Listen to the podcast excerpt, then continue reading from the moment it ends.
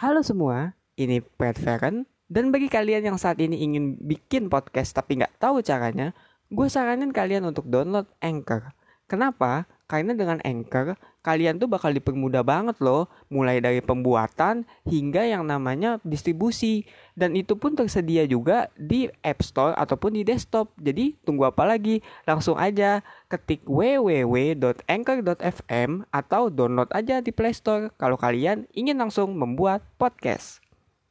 Halo semuanya, ini Pad Faron dan selamat datang di 5 dini hari.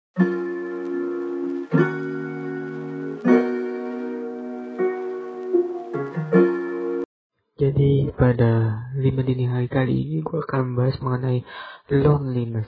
Ya, ini adalah sebuah masalah yang tidak perlu di apa ya perkenalkan lagi. Karena emang kita semua mengalami itu gitu loh. Kayak tiap malam gitu kan. Yang usah tiap malam lah. Tiap pagi mungkin dalam apa ya seluruh minggu-minggu kita hari-hari kita aja lah.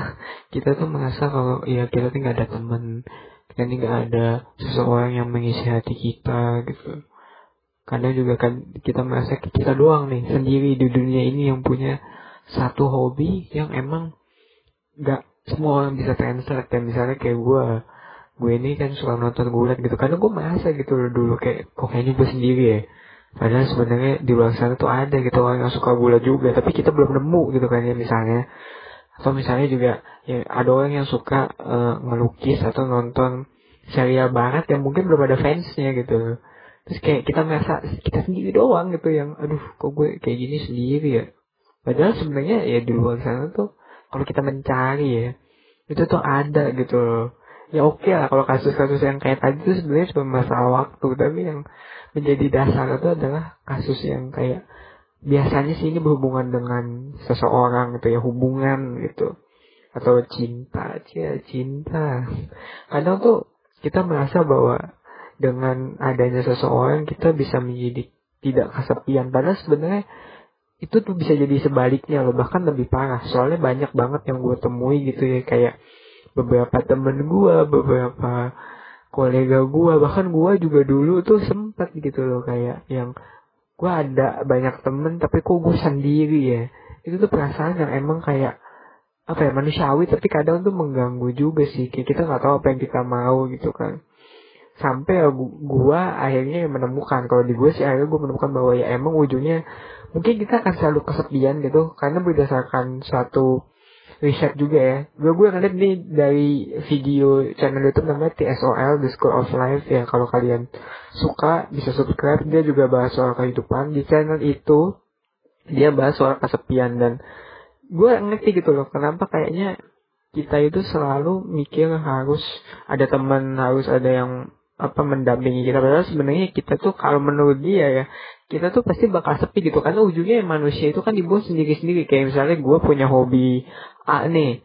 Dia punya hobi A juga. Tapi kan apa ya belum tentu hobi A itu juga menyambungkan orang gitu ya. Kayak ya emang sehobi aja gitu. Tapi kan nggak connect gitu. Atau misalnya juga kayak uh, lo punya apa ya skill A gitu.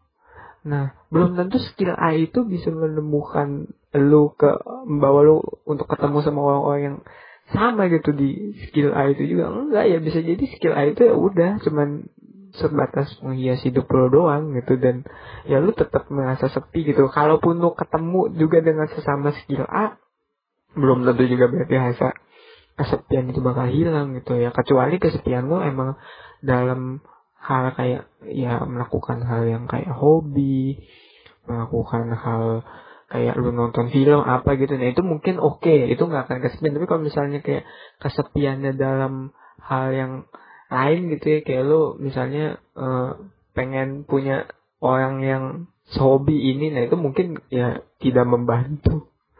Itu sih menurut gue ya. Soalnya kadang juga kita tuh selalu berpikir bahwa kesepian itu ya selalu tentang orang dan juga kesepian itu bisa diatasi dengan begini begitu padahal sebenarnya emang selain dengan apa secara kodrat ya bahwa ya kita bakal mati ya mati sepi gitu loh sendiri. Ya lu mengantarnya rame-rame ujungnya sendiri gitu loh. Itu dulu ya faktanya itu. Terus juga kadang tuh kita merasa kayak kita nih di luar sana nggak ada temen. Gitu padahal sebenarnya juga kalau dilihat dari beberapa banyak figur di dalam sejarah yang sebenarnya merasa kesepian gitu loh. Ini like pelukis macam Van apa?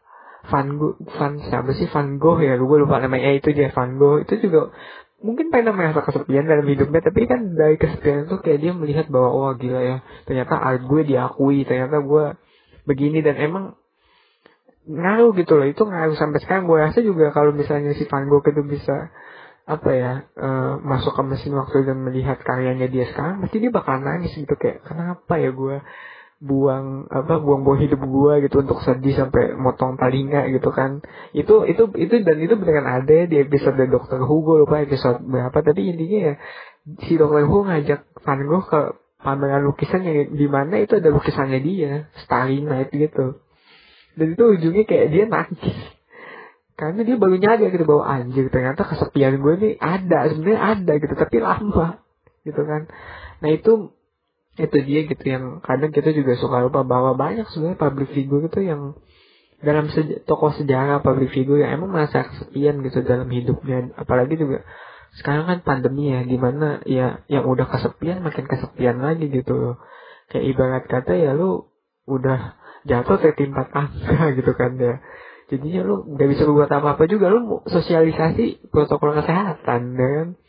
Paling virtual gitu kan. Itu juga virtual lo nggak bisa tiap waktu karena kepotong kelas online kepotong apa lagi coba?